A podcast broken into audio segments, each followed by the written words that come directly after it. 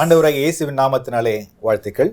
ஏன் எதற்கு எப்படி இந்த நிகழ்ச்சியில் இனி வரும் உலகம் எப்படி இருக்கும்? அதை நம்ம வந்து டீட்டெயிலாக டிஸ்கஸ் பண்ணுறோம் பல விஷயங்களை பார்க்குறோம். குறிப்பாக பார்த்தீங்கன்னா நம்முடைய பொருள் அது வந்து கருப்பொருள் என்னென்னு பார்த்தா யுத்தம்.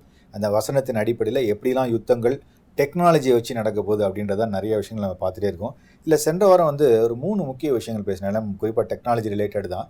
அதாவது குளோனிங் வச்சு எப்படி வந்து ஒரு ஆட்டிலேருந்து ஆட்டை உருவாக்குறாங்க. ஒரு ஆடுலேருந்து இன்னொரு ஆடு எப்படி வருது? அது ஒரு காரியம் நம்ம பார்த்தோம்.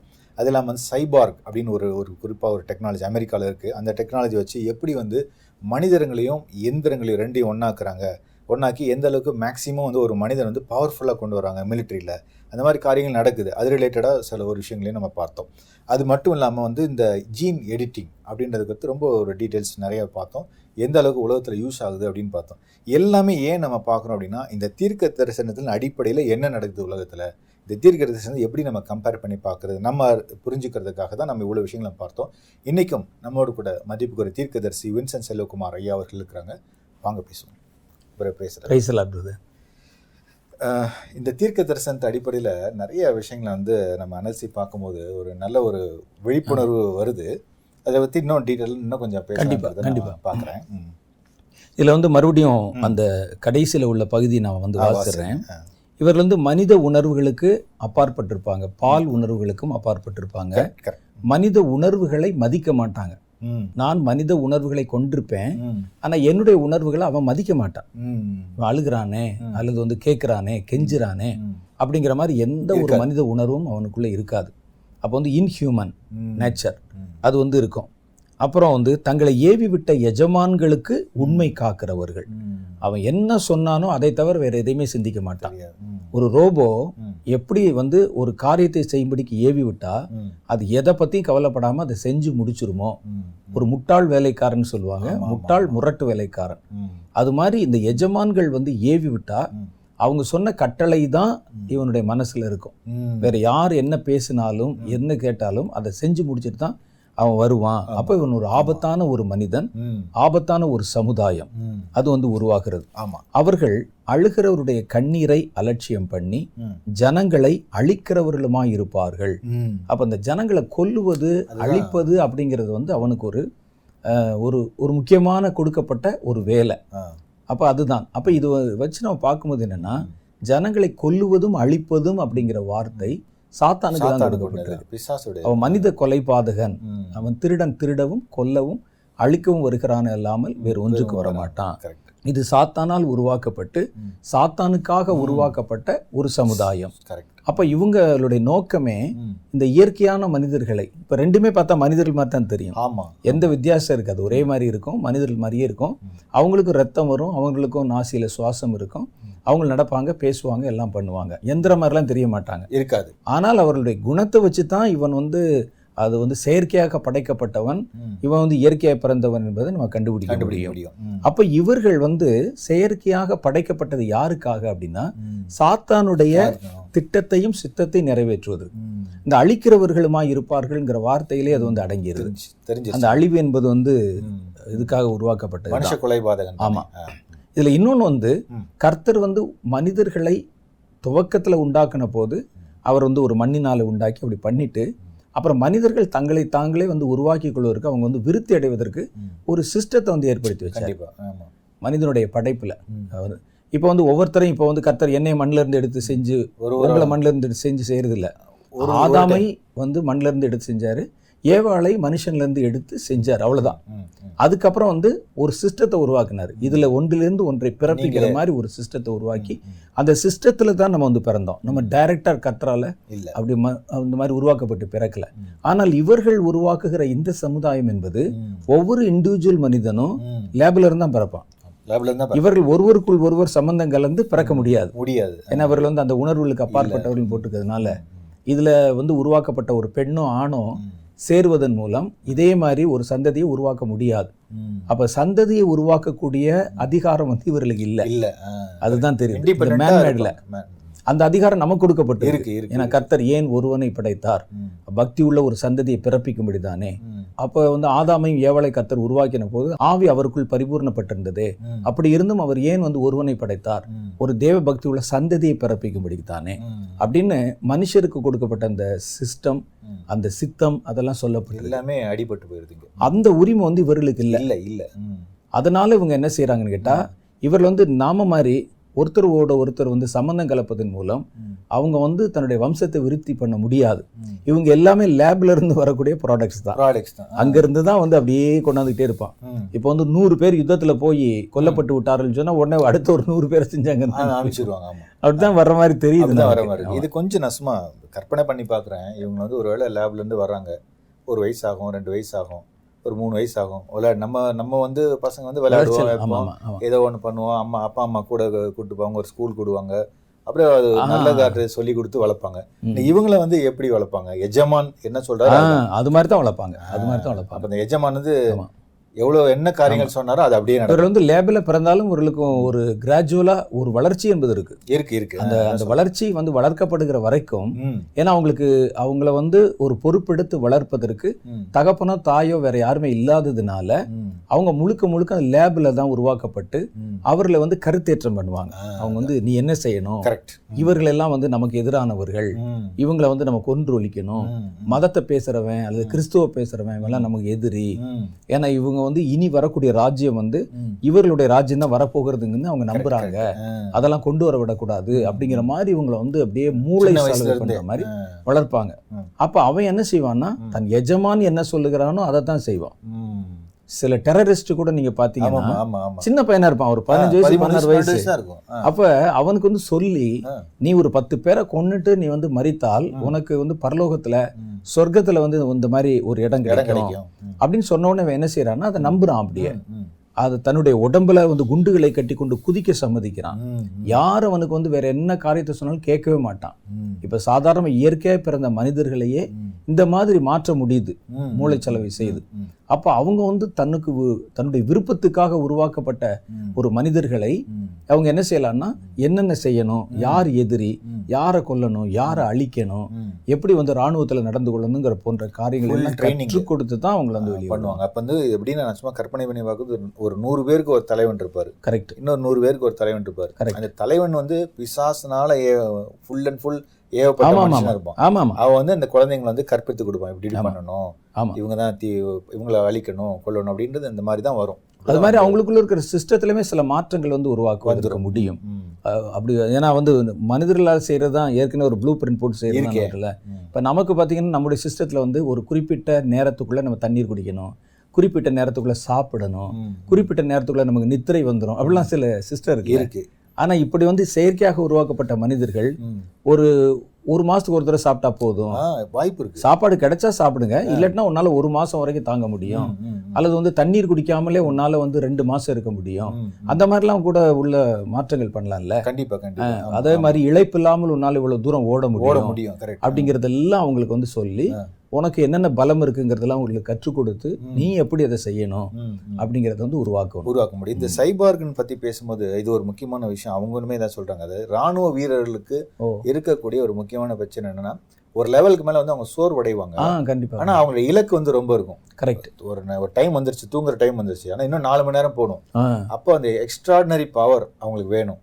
அதுக்காக தான் வந்து அந்த எக்ஸ்ட்ரா அந்த அடிஷ்னலா சில வந்து அந்த எக்யூப்மெண்ட்ஸ் இந்த மாதிரி. காரியங்கள்லாம் அவங்க வந்து அடிஷ்னல் பவர் வந்து உண்டு பண்ணும். உண்டு பண்ணும். அப்ப இவங்களுக்கு வந்து இது வந்து சைபார்க்குக்கு ஓகே இவங்களுக்கு வந்து வேற மாதிரி உள்ளுக்குள்ளேயே உள்ளுக்குள்ளேயே. இந்த சிஸ்டத்தை வந்து நம்ம. ஏற்கனவே சொன்ன மாதிரி வெளியே இருந்து உண்டாக்குறத வந்து. உள்ளுக்குள்ளேயே வந்து நம்ம இன்சர்ட் கொண்டு வந்துடுறாங்க. அது வந்து ஆமா டிஎன்ஏலயே வந்து அந்த மாடிஃபிகேஷன் இத்தனை மணி. நேரம் தான் உனக்கு தூக்கம் வரும்.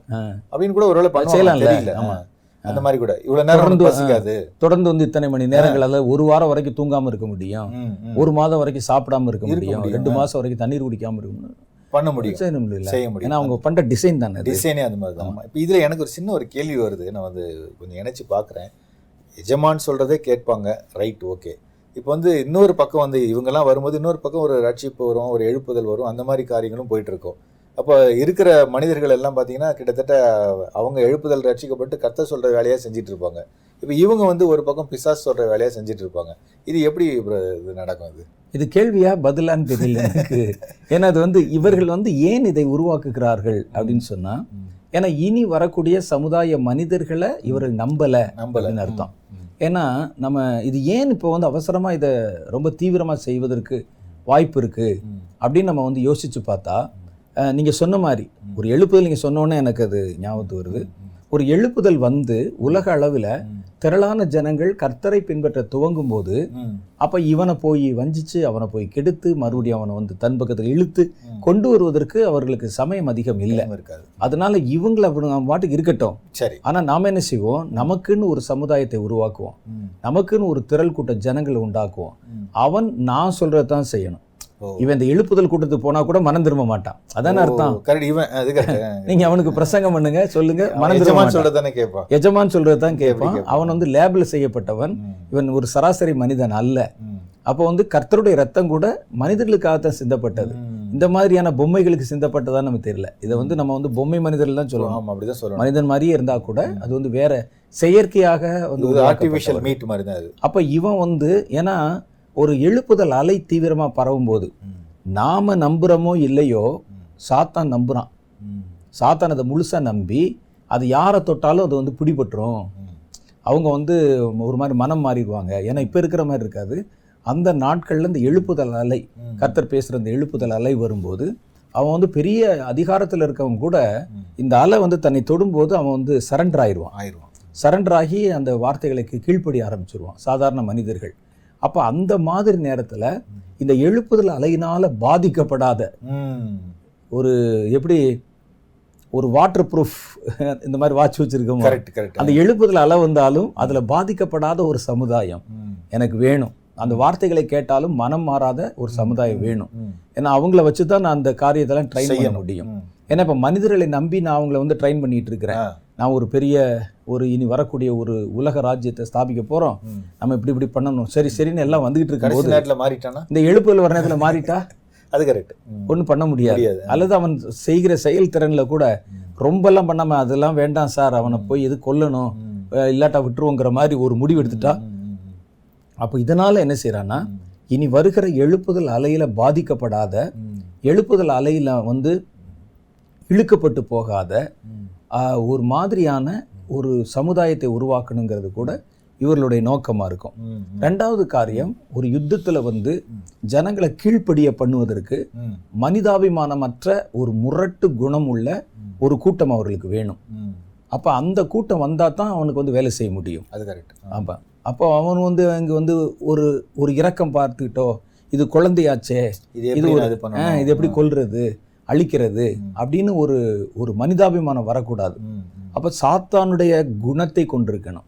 அப்ப அவங்க போடுற ப்ளூ பிரிண்ட்டை. சாத்தானுடைய குணத்தின் அடிப்படையில தான் போடுவாங்க. கரெக்ட் கரெக்ட் ஏன்னா கொல்லவும் அழிக்கவும் போட்டிருக்குல்ல அப்ப சாத்தானுடைய குணாதிசயம் எப்படி இருக்குமோ அந்த அடிப்படையில. அவன் எதை விரும்புவான். அவன் வந்து என்ன செய்ய விரும்புவான்? இதே மாதிரியே வந்து உருவாக்குவாங்க. ம். இப்ப ஆரம்ப ஆரம்பத்துல இருந்தே அப்படிதான் உருவாக்கிடுவாங்க. ம். ஆமா. இப்போ இவங்க யுத்தத்துக்கு தான் போக போறாங்க. இப்போ யுத்தத்துல வந்து இப்போ செய்யும் போது இந்த மாதிரி யுத்தத்துல இவங்க தான் நிறைய நிப்பாங்க நிப்பாங்க. நிப்பாங்க அதை வந்து ப்ராடக்ட் பண்ணிட்டே இருப்பாங்க அப்படி. இந்த எழுப்புதல் வந்து என்னன்னா நீங்க நல்லா பார்த்தீங்கன்னா இதை இன்னும் கொஞ்சம் தீவிரமா நம்ம ஆராய்ஞ்சா. எழுப்புதல் வரும்போது மனிதர்களை தேவ சுபாவத்துக்கு மாத்தும் ம். இந்த இவங்க பண்ற இந்த மனிதர்கள் வந்து பிசாசு சுபாவத்துல மாறுவாங்க. இந்த ரெண்டுக்கும் தானே கடைசியில சண்டை கடைசியில சண்டை வரும். மிகிதோல. அந்த மாதிரியான காரியங்களுக்கு தான் இந்த ரெண்டு சைடுமே. கர்த்தர் எழுப்புதல் அப்படின்னு நம்ம வந்து வெளியே சொன்னாலும். லேபில் அவன் என்ன செய்யறானோ அதே மாதிரி காரியம் தான் இது. கர்த்தர் வந்து தன்னுடைய அஹ், சுபாவத்திற்கு உரியவர்களாக. மனிதர்களை அப்படி மாத்துறாரு இப்போ. அதானே இவங்க வந்து அது விஞ்ஞானத்தை கொண்டு என்ன செய்யறாங்கன்னா ஜீன்ல மாற்றம் போட்டுக்கிட்டு இருக்கான். இவர் வந்து ஆவியில வந்து மாற்றத்தை கொண்டு வந்து. அவருடைய மனநிலை அவங்களுடைய காரியங்கள் எல்லாத்தையும் கர்த்தருடைய சுபாவத்துக்குரியவர்களாக மாற்றுவது பேர் தான் ம். எழுப்புதல் சொல்றோம். நம்ம அதை தான் அடிக்கடி வந்து வலியுறுத்தி சொல்றது. பல இடத்துல வந்து ஜனங்கள் கூட்டமா வந்துட்டாங்க கேட்கறாங்க. கைதட்டுறாங்கிறது அல்ல. அவர்கள் தேவ சுபாவத்தை தரித்து கொண்டு போகணும் அது. பேர் தான் எழுப்புதல் கண்டிப்பா கண்டிப்பா. அப்ப இந்த எழுப்புதலை கர்த்தர் வந்து முன்னிலைப்படுத்தி மையப்படுத்தி இருப்பது. தன்னுடைய சுபாவம் உள்ள மனிதர்களை எழுப்புவதற்காக. அப்ப தனக்கென்று யுத்தம் செய்வதற்கான தலைமுறை அதுல ஒண்ணு இருக்கு. யுத்தம் செய்கிற தலைமுறையை உருவாக்குவதற்கு. அப்ப இவங்க வந்து ஆவியானவரால பயன்படுத்தப்பட்டு தேவ சுபாவத்தை கொண்டிருக்கிற ஒரு கூட்டத்தை கர்த்தர் இந்த கடைசி நாட்களை உருவாக்குற மாதிரி. சாத்தான் தன்னுடைய சுபாவம் தன்னுடைய குணாதிசயங்களை கொண்ட ஒரு சமுதாயத்தை உருவாக்குவான். அதை விஞ்ஞானத்தினால சாத்தியப்படுத்துவாங்கிறது தான் கர்த்தர் சொல்றாரு. அப்ப இதுதானே கடைசியில் அந்த யுத்தமாக வருவதற்கு வாய்ப்பு கரெக்ட் அப்போ இந்த சம்மரியா நம்ம இந்த ப்ராஃபஸி அல்லது இந்த வசனத்தை வச்சு நம்ம வந்து மெடிடேட் பண்ண ஆரம்பிச்சோம். அதாவது யுத்தங்களையும் யுத்தங்களை பற்றிய செய்திகளையும் கேள்விப்படுவீங்க ஜனத்துக்கு விரோதமா ஜனம் ராஜ்யத்துக்கு விரோதமா ராஜ்யம் வரும்போது. அதுக்கப்புறம் இந்த தீர்க்க தரிசனத்தை நம்ம வந்து பார்க்க ஆரம்பிச்சோம். அப்போ இது வந்து மூணா கிளாஸிஃபை பண்ணலாம். முதல்ல வந்து லைட்ஸ் அண்ட் பீம்ஸ் வச்சு வரக்கூடிய. யுத்த முறைகள் யுத்தங்கள் ஆயுதங்கள் அது வந்து ஒன்று வருது. அது குறிப்பாக வந்து யூதா தேசத்துலேருந்து வருது கடுகன் தேசத்துலேருந்து வருது அப்படின்றத பார்த்தோம். ரெண்டாவது கேட்டகரி என்னன்னா அதாவது இந்த சீன் சின் தேசம் ஆமா. சைனால இருந்து வரக்கூடிய அவங்க வந்து பயோ வெப்பன்ஸ் பயோ வெப்பன்ஸ் மிருகங்களே வந்து ஆயுதங்களை ஆமா, பண்றாங்க. பயன்படுத்தும் அது ஒரு டைப் மூணாவது டைப் தான் இது அதுவும் கூட கிட்டத்தட்ட இந்த குளோனிங் மாதிரி தான் வருது. கிட்டத்தட்ட வருது. குளோனிங்ல மனிதர்களை உருவாக்குறாங்க. அவன் என்ன செய்யறான்னா முதல்ல. தன்னுடைய இந்த பயோ வெப்பன்ஸை வந்து சுமந்து கொண்டு போகிற. அந்த கிருமிகளை சுமந்து கொண்டு போற மாதிரி பறவைகள் கரெக்ட் மீன் இந்த மாதிரி காரியங்களை animals, உருவாக்குறாங்க. ரெப்டைல்ஸ் அதெல்லாம் வந்து உருவாக்குறாங்க. அது வந்து ரெண்டாவது கேட்டகரி ஆமா ஆமா அதுவுமே யுத்தங்கள் தான். அதனுடைய மூணாவது அடுத்த கேட்டகரி இது வந்துமே பாத்தீங்கன்னா கழுகன் தேசம்னு போட்டிருக்கு. இதுதான் அந்த இந்த இன்னொரு வார்த்தை போட்டு கழுகின் தேசம் அதை செய்யும். யூதா தேசம் அதோட கூட கூடிக்கொள்ளும். ரெண்டு இது பேரும் ரெண்டு சேர்ந்து பேருமே வந்துடுறாங்க அந்த ரெண்டு பேருமே வந்து இது வந்து மூணாவது டைப் ஆஃப் வந்து யுத்தம்.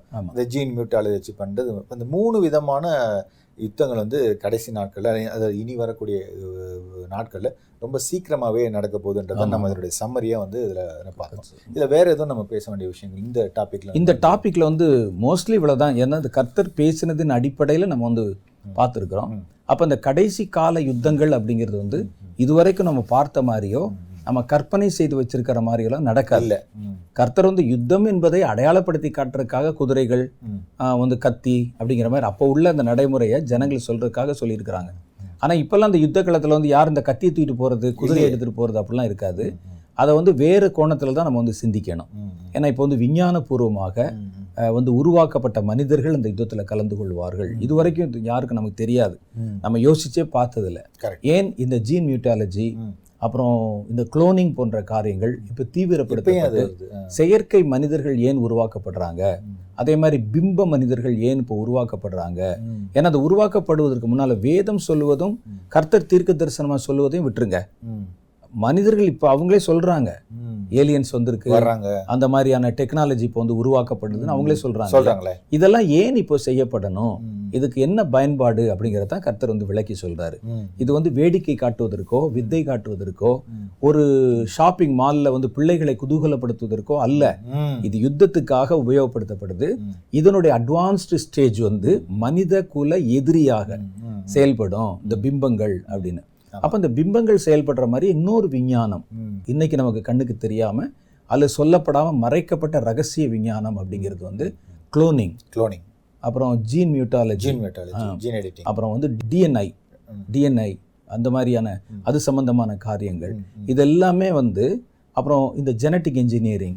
இந்த மாதிரி காரியங்கள் எல்லாமே இப்போ ரொம்ப தீவிரமான ஆராய்ச்சியில இருந்து மனிதனை செயற்கையாக உருவாக்க முடியும்.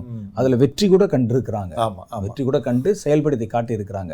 அதை வெளியே யாரும் செய்யக்கூடாது. ம், தனித்தனியா பண்ணி அதை முன்னாலே வந்து ஆங்காங்கே வந்து ஆரம்பிச்சிடக்கூடாதுங்கிறதுக்காக சட்டங்களை கடுமையாக்குவதை போல காண்பித்து. இப்படிப்பட்ட விஞ்ஞானத்துல ஈடுபடுகிறவர்களை கைது பண்ணவும் கொல்லவும் கூட இப்ப ஆமா. செய்யறாங்க நடந்துட்டு இருக்கு. ஆனா இது வந்து உள்ளுக்குள்ள வந்து வேற ஒரு நடக்குது. நடக்குது இது ஏன் நடக்கணுங்கிற காரணத்துக்கு தான் கர்த்தர் இவ்வளவு வார்த்தைகளை நமக்கு வெளிப்படுத்தி சொன்னார், ஆமா. இதான் கடைசி கால யுத்தங்கள். கரெக்ட் ஆமா. அப்ப இந்த யுத்தங்களை சந்திக்க போகிற. தேவனுடைய பிள்ளைகள். யுத்தம்னா யாரோட ஒருத்தரோட தானே சண்டை போடணும்? யாரு. அப்ப இப்ப நான் வந்து யுத்த வீரர்கள் எழுப்புனா அவன் சண்டை போடுற ஒரு ஆள் வேணுமே. வேணும்ல. அப்ப சண்டை போட வேண்டிய கடைசி கால யுத்த வீரர்கள் அப்படிங்கிற நாம எப்படி ஆயத்தப்படணும்? அப்ப இந்த கடைசி கால எழுப்புதலை கத்தர் எழுப்புவாரே. அப்ப இவன் வந்து அவனு அவர்களுடைய டெக்னாலஜிக்கு பதில் சொல்ற மாதிரில இருக்கணும். ம். அதை உங்களுக்கு அந்த அளவுக்கு ஞானம் இருக்கு அப்ப அதுக்கு உங்களுக்கு என்னென்ன பலம்? கர்த்தர் கொடுக்கணும். நீங்க எதை எதிர்பார்க்கணும் அப்படிங்கிறதும் நம்ம பார்க்கணும். கர்த்தர் என்னை யுத்த புருஷனாய் அழைத்து விட்டார் அப்படிங்கறதுக்காக நீங்களா உட்காந்து நான் வந்து சாத்தானை மிதிக்கிறேன்னு சொல்லிட்டு வீட்டிலேயே போட்டு மிதிச்சுக்கிட்டு இருக்க கூடாது சரி சரி. பல இடங்களை பாத்தீங்கன்னா மைதானத்துல போட்டு மிதிச்சுக்கிட்டு இருப்பாங்க. தலை மிதிக்கிறேன் தலை மிதிக்கிறேன் கரெக்ட் இப்போ வந்து நம்ம சந்திக்க போகிற எதிரி வித்தியாசமானவன் சந்திக்க போகிற யுத்த முறை வித்தியாசமானது அதை நம்ம தான் சந்திக்கணும். சந்திக்கணும். அதை எப்படி சந்திக்கணுங்கிறத பற்றி கர்த்தரிடத்துல நம்ம வந்து விசாரித்து கேட்கணும். கர்த்தர் வந்து எதிராளியினுடைய காரியத்தை சொன்ன மாதிரி. தம்முடைய ஜனங்களுடைய யுத்த. காரியங்களை பற்றி சொல்லியிருக்கிறாரு. நம்ம யுத்த தலைமுறையினர் எப்படி ஆயத்தப்படணுங்கிற பத்தி நிறைய எபிசோட்ல நம்ம வந்து பேசி நிறைய அதையும் இதையும் நீங்க வந்து பொருத்தி பார்க்கும்போது. நல்ல ஒரு விடை ஆமா. அதே நம்ம டிஸ்கிரிப்ஷன்லயுமே நம்ம போடுவோம். அந்த யுத்த தலைமுறை பத்தி எழுப்புதல்ல கத்தர் வந்து அந்த யுத்த தலைமுறை எழுப்புறாரு. அதை நம்ம டிஸ்கிரிப்ஷன்ல நம்ம கொண்டு வந்து போடுவோம். அது வந்து அவங்களுக்கு பிரயோஜனமா இருக்கும். அப்போ இதுல இன்னொரு விஷயம் நம்ம நீங்க சொல்லும்போது சொன்னீங்க. அதாவது இந்த காரியங்களை நம்ம சுற்றி நடக்கும்போது என்னன்னா இப்போ இவ்வளவு நாள் நடக்காத விஷயங்கள் ரொம்ப. நடக்குதுன்னும் போது. வருகை வந்து ரொம்ப சீக்கிரம் கரெக்ட் ரகசிய வருகை ரொம்ப சீக்கிரம்னால. கர்த்தருடைய பிள்ளைகள் வந்து இந்த காரியங்கள் இப்படி நடக்குது அப்படி நடக்குதுன்னு சொல்லி நம்ம அதை பத்தியே சிந்திச்சுட்டு பேசிட்டு இருக்கிறத விட. கர்த்தர் வந்து வரக்கூடிய நாட்கள் வந்து ரொம்ப சமீபம். ரொம்ப ஷார்ட் பீரியட் அப்படின்னால.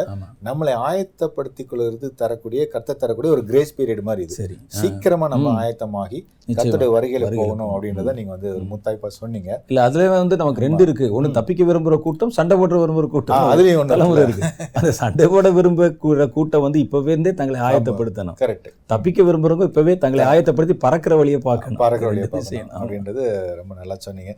அதான் நிகழ்ச்சியை முடிக்கக்கூடிய நேரம் வருது. அப்ப இதுல வந்து ஒரு இன்ட்ரெஸ்டிங்கான ஒரு விஷயத்தை வந்து நான் எடுத்து வச்சிருக்கேன். நமக்கு வந்து முழுமையா பேசுறதுக்கு நேரம் இருக்காது. ஆனா தூக்க தூங்கலாம். என்னன்னு பாத்தீங்கன்னா பரவலா பல இடங்களில் சொல்லப்படுகிற வார்த்தை வந்து த நியூ வேர்ல்ட் ஆர்டர் இப்படின்றது வந்து பெரிய பெரிய தலைவர்கள் வந்து நிறைய பேர் சொல்றாங்க. The new world order. அப்படின்னு ஒரு வார்த்தை. இன்னொன்று பக்கம் பார்த்தீங்கன்னா வந்து ஒன் கவர்மெண்ட் ஒன். கவர்னன்ஸ் இந்த மாதிரி சில விஷயங்கள்லாம் சொல்றாங்க. ஸோ அதை பத்தி நம்ம வந்து கொஞ்சம் காரியங்களை நம்ம வந்து பார்க்கணும். ம். அப்படின்னு சொல்லிட்டு தான் நான் வந்து ஏன்னா இனி வரும் உலகத்துல வந்து பெரும்பகுதியான பகுதியை ஆக்கிரமித்து கொண்டிருக்கிறது இதுதான். இனி வருகிற உலகம் எப்படி இருக்கும்? உலக அரசியல் எப்படி இருக்கும்? தனி மனித வாழ்க்கை எப்படி இருக்கும். தனி மனித வாழ்க்கையினுடைய நடவடிக்கைகள் ஒவ்வொன்றும் எப்படி எப்படி இருக்கும்? அப்படிங்கிறது எல்லாமே இந்த நீங்க சொன்ன இந்த டாபிக் தான் பெரும்பகுதியான இடத்தை வந்து பிடித்துக் கொள்கிறது இனி வருகிற உலகத்துல. வேறு விதமான கலாச்சாரம் வேறு விதமான போக்கு. இதெல்லாத்தையும் கொண்டு வரது வந்து இந்த. இந்த காரியத்தினுடைய அடிப்படையில தான். இனி வருகிற நாட்கள் வந்து இருக்கும். இந்த ஒன் வேர்ல்ட் கவர்மெண்ட் என்பது. ஒருங்கிணைக்கப்பட்ட ஒரு உலகம். இதை கொண்டு வருவது என்பது இந்த இந்த காரியத்துடைய வந்து இந்த துவக்கம் பாத்தீங்கன்னா இந்த முன்னாடியே ஆரம்பிச்சிருச்சுன்னு சொல்லலாம். அதாவது நைன்டீன் நைன்டிஸ்லேயே பாத்தீங்கன்னா இந்த குளோபலைசேஷன் ஒரு கான்செப்ட் ஆமா லிபரலைசேஷன்ன்றது ஒரு கான்செப்ட் இந்த குளோபலைசேஷன் மெயினா பாத்தீங்கன்னா ஒரு கார். வேணும் அப்படின்னா இப்போ வந்து மொத்தமா இம்போர்ட் பண்ணி செஞ்சு அப்படியே நம்ம கப்பல்ல கொண்டு வந்து இறக்கிடலாம். அது ஒரு வழி இருக்கு இன்னொரு வழி என்னன்னா அந்த காருடைய பார்ட்ஸ் வந்து ஒரு ஜப்பான்ல ஒரு பார்ட்ஸ் குறிப்பிட்ட பார்ட்ஸ் சரி. அதை வந்து வேற ஒரு இடங்கள்ல மெக்சிகோல அசெம்பிள் பண்ணி அதுக்கப்புறம் வந்து இம்போர்ட் பண்ணி இந்தியாவில் இந்த காரை யூஸ் பண்ணலாம். இது வந்து குளோபலைசேஷன் இப்போ இந்த ஒன் வேர்ல்டு கவர்னன்ஸ்னு சொல்லும்போது வந்து கிட்டத்தட்ட இதே மாதிரி கான்செப்ட் தான். அதை பத்தி டீட்டெயிலாக பேச வேண்டிய நிறைய விஷயங்கள் வந்து ஆமா, இதுல ஆமா. நிறைய இருக்குது. ஏன்னா அதுதான் வந்து உங்களுக்கு வந்து இனி வரக்கூடிய எதிர்கால உலகத்தினுடைய. மிகப்பெரிய ஒரு பிரச்சனையும். இனி எதிர்கால உலகம் சந்திக்க போகிற ஒரு மிகப்பெரிய ஒரு காரியமும் இந்த ஒன் வேர்ல்ட் கவர்மெண்ட் என்பது. அது வந்து ஒருங்கிணைக்கப்பட்ட. உலகத்தை வந்து ஒன்றாக ஒருங்கிணைக்கிற மாதிரி ஒரு ஆட்சி முறை என்பது தான் இனி வரக்கூடிய ஒரு பெரிய சவாலான ஒரு காரியம். அப்போ அதுக்கு தான் இன்னைக்கு வந்து நிறைய விஷயங்கள் வந்து ஆயத்தப்படுத்தப்பட்டு கொண்டிருக்கிறது. எப்பவுமே இந்த மாதிரி காரியங்களை வந்து நேரா சொல்ல மாட்டாங்க ஒரே நாள்ல நடக்காது பளிச்சு சொல்ல இல்ல மாட்டாங்க. ஒரே நாள்ல நடக்காது மாத்திரம் இல்ல இப்படி வந்து வரப்போகுதுன்னு சொல்ல சொல்ல மாட்டாங்க மாட்டாங்க சொல்ல மாட்டாங்க நம்மள தள்ளிடுவாங்க ஆனா நடக்கக்கூடிய நிகழ்ச்சிகளை வச்சு இப்ப நேரா நீங்க பாத்தீங்கன்னா ஒன் வேர்ல்டு கவர்மெண்ட் அப்படிங்கிற வார்த்தை இருக்காது. ஒன் வேர்ல்டு கவர்மெண்ட் நாங்க இதுக்கு தான் செய்யறோம்னு சொல்ல மாட்டாங்க சொல்ல மாட்டாங்க குளோபலைசேஷன் எல்லாத்தையும் ஒருங்கிணைக்க போறோம்னு சொல்ல மாட்டாங்க ம். ஆனா நம்ம நடக்கக்கூடிய நிகழ்வுகளை வச்சு பார்த்து. இது எதனால இப்படி வந்து கொண்டு வரப்படுகிறது. அப்படின்னு நம்ம வந்து பார்க்கும் பொழுது. அது முழுவதுமே ஒரு உலக அரசாட்சியை நோக்கித்தான் நகர்த்தப்படுவது நமக்கு நல்லா தெரியும். அதுக்கு கரெக்டாக சொல்லப்படுகிற ஒரு பதம் தான் அவங்க வந்து உலகத்தில் இன்னும் அறிமுகப்படுத்த மாட்டாங்க. அதை வரும்போது என்ன சொல்லுவாங்கன்னா இதெல்லாம் சும்மா வந்து கற்பனையாக சொல்லப்படுவது அப்படிலாம் சாத்தியம் இல்லை. அதெல்லாம் நடக்காது அப்படிம்பாங்க. இப்போவே. நம்ம நல்லா நுணுக்கமாக உலகத்தினுடைய நடவடிக்கைகளை கவனித்து பார்த்தா ஏறத்தாழ அறுபதுலேருந்து எழுபது விழுக்காடு வந்து குளோபலைசேஷன் பண்ணப்பட்டிருக்கு என்னாச்சு? ம். ஒன்றோடு ஒன்று இணைக்கப்பட்டு பல தேசங்களோட ஈவன் சபைகள் கூட. பல தேசங்களோட பல தேசத்தினுடைய அமைப்புகளோட. இணைக்கப்பட்டு குளோபலைசேஷனுக்கு தயாராகி கொண்டிருக்கிறது. அது வந்து கரெக்டாக வந்து வெளியே சொல்ல மாட்டாங்க குளோபலைசேஷன். அது மாதிரி வருது இதெல்லாம் சும்மா சொல்கிறாங்க. அப்படிங்கிற மாதிரி ஒரு கருத்தை வந்து நமக்கு வெளியே சொல்லுவாங்க. எதுவுமே முழுவதுமாக வெளியே வருகிற வரைக்கும். முன்னாலேயே அதை சொல்லுவதன் மூலம் குழப்பத்தை கொண்டு வரக்கூடாது அப்படிங்கிற மாதிரி வச்சுருப்பாங்க. ஆனால் நடக்கிற காரியங்கள் முழுவதையும் நீங்கள் எடுத்து பார்த்தா. ஒரே உலகம். ஒரே ஆட்சி. ஒரே ஆட்சியாளன். ஒரே கட்டளைகள் ஒரே சட்டதிட்டங்கள் ம். போன்றவைகளை நோக்கி தான் அது வந்து நகர்த்தப்பட்டு வருது. இது எல்லாத்தையும் தாண்டி வேற ஒரு காரியம் என்னன்னு கேட்டா. வேதம் அதை ரெண்டாயிரம் வருஷத்துக்கு முன்னாலே சொல்லி சொல்லியிருக்கு. வேதம் எழுதப்பட்ட காலத்துல இதை நினைச்சே பார்க்க முடியாது. ஒரே உலக அரசாங்கம் என்பதை நினைச்சே பார்க்க. முடியாது. ஏன்னா. இப்போ கூட இந்தியா என்பது ஒரு தேசம்னு இருக்கு. ஆனா ஆங்கிலேயர்கள் ஆட்சிக்கு வர்றதுக்கு முன்னால நீங்க பாத்தீங்கன்னா ஒவ்வொரு ஊர் ஒவ்வொரு கிராமம் கூட ஒவ்வொரு நாடுன்னு சொல்லுவாங்க country, ஆ, ஆமா. ஆ. இப்போ எங்க ராமநாதபுரம் மாவட்டமே. நாலு அஞ்சு நாடு ஆ. ஒன்னு சேதுபதி இருக்கிற நாடு சரி. மருதுபாண்டியர் இருக்கிற நாடு. அவங்க சொல்றாங்க நாங்க மானாமதுரையில இருந்து ராமநாதபுரம் நாட்டுக்கு போறோம் அப்படிம்பாங்க மானாமதுரையில இருந்து சிவகங்கை நாட்டுக்கு போகிறோம் அப்படிம்பாங்க ம். இப்ப எல்லாம் பஸ்ல ஏறினீங்கன்னா ஒரே ரவுண்ட்ல போயிட்டு வந்து ஐம்பது அறுபது கிலோமீட்டரே வந்து ஒரு மாதிரி ஒவ்வொன்றும். ஒவ்வொரு நாடு. அதுக்கு ஒரு அதை வந்து ஆளுவதற்கு ஒரு குறுநில மன்னர். ஒரு மன்னர் அப்படி இருப்பாங்க. ஒருங்கிணைக்கப்பட்ட அரசாங்கங்கள் அப்ப இல்ல இல்ல இல்ல ஒன்னோட ஒண்ணு அப்படி இருக்கும் ஒருத்தரை வந்து ஒருங்கிணைக்கணும்னு சொன்னா ஒரு படை எடுக்கணும் ம். அவரை கீழ்ப்படுத்தணும் மிரட்டணும். அப்ப தன் ராஜ்யத்தோட சேர்த்து வச்சுட்டு அவர்கிட்ட கொஞ்சம் கப்பம் வாங்கி கொள்ளணும். வரி வாங்கிக்கணும் ம். இவ்வளவுதான் அந்த நாட்கள்ல இருந்தது.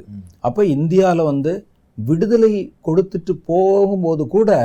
இவங்க என்ன நினைச்சாங்கன்னா முதல்ல எப்படி இருந்துச்சோ அது மாதிரி அவங்க அவங்களுக்கு அந்த இடத்த இருக்கும் பிரிச்சு கொடுத்துருவாங்க. அப்படின்னு நினைச்சாங்க.